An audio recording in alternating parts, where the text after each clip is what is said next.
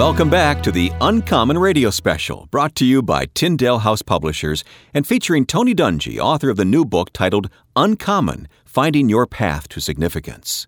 If you'd like more information on Tony Dungy and his new book, Uncommon, visit daretobeuncommon.org. There you can watch Tony's new video interview, Dare to Be Uncommon. Read what people are saying about Tony and his strong faith in God. Sign up for Tony's podcast and read Coach Dungy's blog. It's all at daretobeuncommon.org. Lynn Swann was one of the finest receivers ever to play the game of football. A star out of Southern Cal, Lynn was a great player for the Steelers. But he also had something very uncommon in his life. Lynn took ballet. Not very popular for men in the 1970s, Lynn felt that ballet would improve his body control and thereby help him become a better football player. In the macho world of pro football, that certainly wasn't the norm, and Tony Dungy knew Lynn took a lot of grief. But Lynn didn't care what guys said about his decision to take ballet. He just did it. It was uncommon, but it was a courageous move to do what he thought was best for his career, even though he was ridiculed for it. Looking back on the four Super Bowl rings and a Hall of Fame career, Lynn is sure glad he didn't give in to the peer pressure of going along with the in crowd. Tony shares another story of someone's uncommon example in life. When I think of uncommon, I think of uh, people like Kirk Franklin, who has a tremendous musical gift, a skill that could be used to, to make tons of money in the secular market. But he said, I'm not going to compromise my beliefs. I'm going to use this gift for the Lord and go into Christian music. And he's really done exceptionally well, but certainly not what he could have done and what he could have done materially in the secular market. And I think that's uncommon thinking that uh, is going to benefit society in the long run. I had a young man that played for me, uh, Derrick Brooks in Tampa, and uh, most athletes 25, 26 years old are thinking about how they can make money and spend money. And uh, Derrick took a group of, of 20 young students and just said, Hey, I, I want you to stay with me. We're going to do some things. Uh, we're going to make sure that you see things, but you have to go to school have to really strive to get good grades. You have to really strive to stay out of trouble. And he took this Brooks bunch from middle school, and now the first group is graduating from high school. And uh, that's uncommon for a 25 year old athlete. But um, looking at life in, in a different way and using your gifts in a different way than normal, uh, that, that's what's important. Tony explains how he has been uncommon in his coaching career. I, I, think when I started, I had uh, the same goals as everyone. I wanted to be the best coach that I could be, uh, get my players to play as well as they could, and, and that's still my goal. But I never looked at my job as, as purely a football coach. And as I started up the ladder and started interviewing for jobs, um, I think that was probably the buzzword about me. Well, he's he's not necessarily as focused in on on football and winning as maybe some people would be. Um, his language, his demeanor is not what we're used to. Uh, but I wanted to, to show people that um, I could do it in that way and I could still be a Christian, honor the Lord, but be successful in what isn't really perceived as a Christian environment.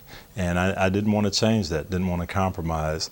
Uh, I think that probably did hurt me in terms of moving up the ladder in some cases. Uh, you talk to an owner who wants to see that you're just totally gung ho and everything, you know, 24 hours a day football. And uh, I said I wasn't going to be that way. And uh, decision making and nurturing players, and that, that was another thing that I heard over and over. You can't be that close to players as a head coach. You have to keep draw the line between business and friendships, and I never felt that had to be the case. So that was a little bit uncommon thinking, and uh, over the course of years, I, I think it's proved out that uh, it is doable, and uh, that's one of the things I'm proud about. Tony shares an uncommon decision he made early in his coaching career. In uh, 1997, uh, we were just starting to become a good football team in Tampa. Uh, we were off to a good start, winning some games early in the season, and uh, we had our kicker, Michael Husted, whose mom was uh, fighting a battle against cancer.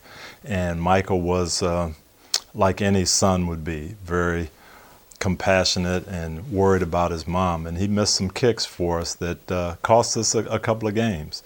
And I think most people were ready to say, oh, the kicker's not kicking well, he should be replaced. And I remember telling the team who knew what was going on, most of the public didn't know, you know, Michael's going to be our kicker, and he might miss some kicks that he normally would make, but we'll just have to play harder and we'll make up for that because he's going to be our kicker and we're not going to let a guy go who's who's fighting this type of battle.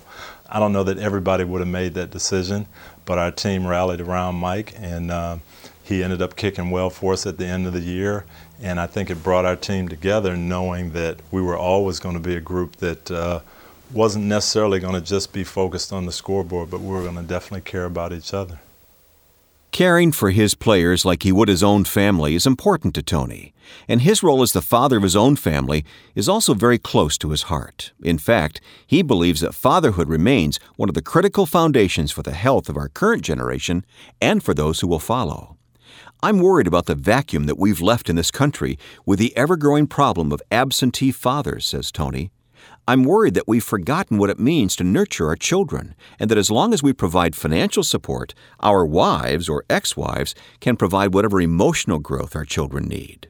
Tony goes on to say, I know not all of you are fathers, but to those of you who are, I have one request be there for your children, physically and emotionally. There are too many young men and boys who are growing up without a man in the house. Dads, in addition to being there for your sons and daughters, great care should be taken in watching what you do and what you say in front of them. Your children are more perceptive and observant than you may think. One of Tony Dungy's favorite songs is from country singer Rodney Atkins, who captured the role and responsibility of a father and how kids will copy what you say and do. It's a song called Watching You. We got back home and I went to the barn. I bowed my head and I prayed real hard. Said, Lord, please help me help my stupid self. The nest side of bedtime later that night, turning on my son Scooby Doo night light. He crawled out of bed and he got down on his knees. Closed his little eyes, folded his little hands, spoke to God like he was talking to a friend. And I said, Son, now where'd you learn to pray like that? He said, I've been watching you,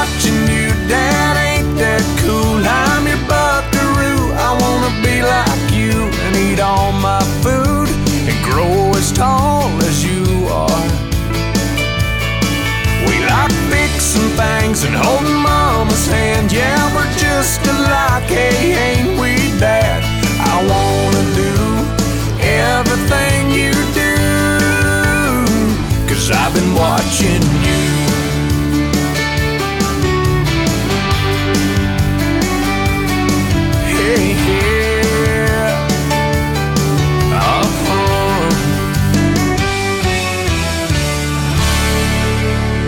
And as you're walking through all of these ups and downs as a father, always remember that God loves you no matter what you've done or what you haven't done.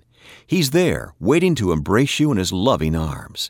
That's our model of fatherhood. That's what we want our children to know also that God loves them. In the 1992 Summer Olympics in Barcelona, Spain, Derek Redmond believed he could win a silver medal for Great Britain. After five years of daily training and eight operations on his Achilles tendons, he had won the first two heats and was running in the semifinals of the 400 meters. Things were going as planned until coming out of the first turn. This is one story of uncommon love and support from a cheering dad to his Olympic son. In the 1992 Summer Olympics in Barcelona, Spain, Derek Redmond believed he could win a silver medal for Great Britain. After five years of daily training and eight operations on his Achilles tendons, he had won the first two heats and was running in the semifinals of the 400 meters. Things were going as planned until coming out of the first turn. Redmond has broken down.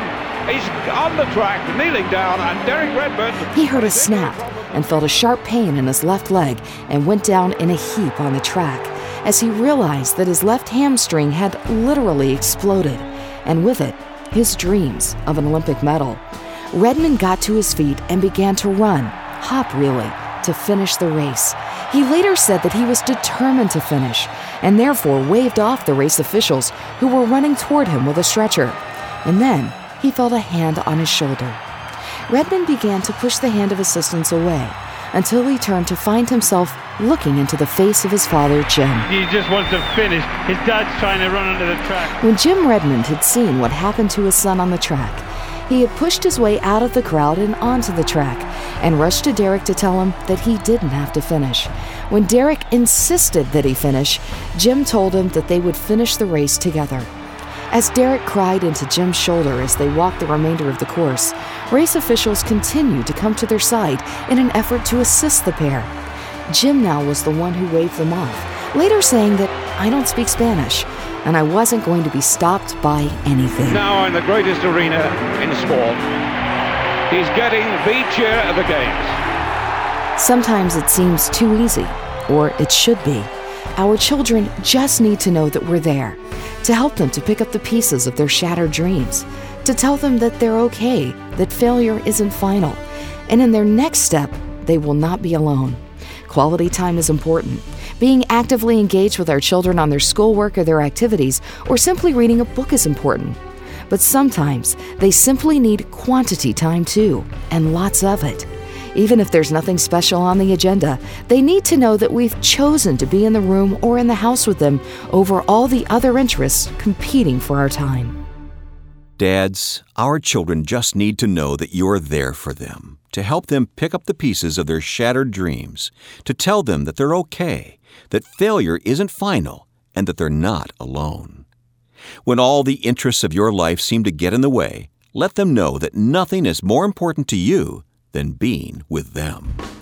You're listening to the Uncommon Radio Special featuring Super Bowl winning coach Tony Dungy, author of the new book titled Uncommon Finding Your Path to Significance. We'll be right back with some closing thoughts in a few moments.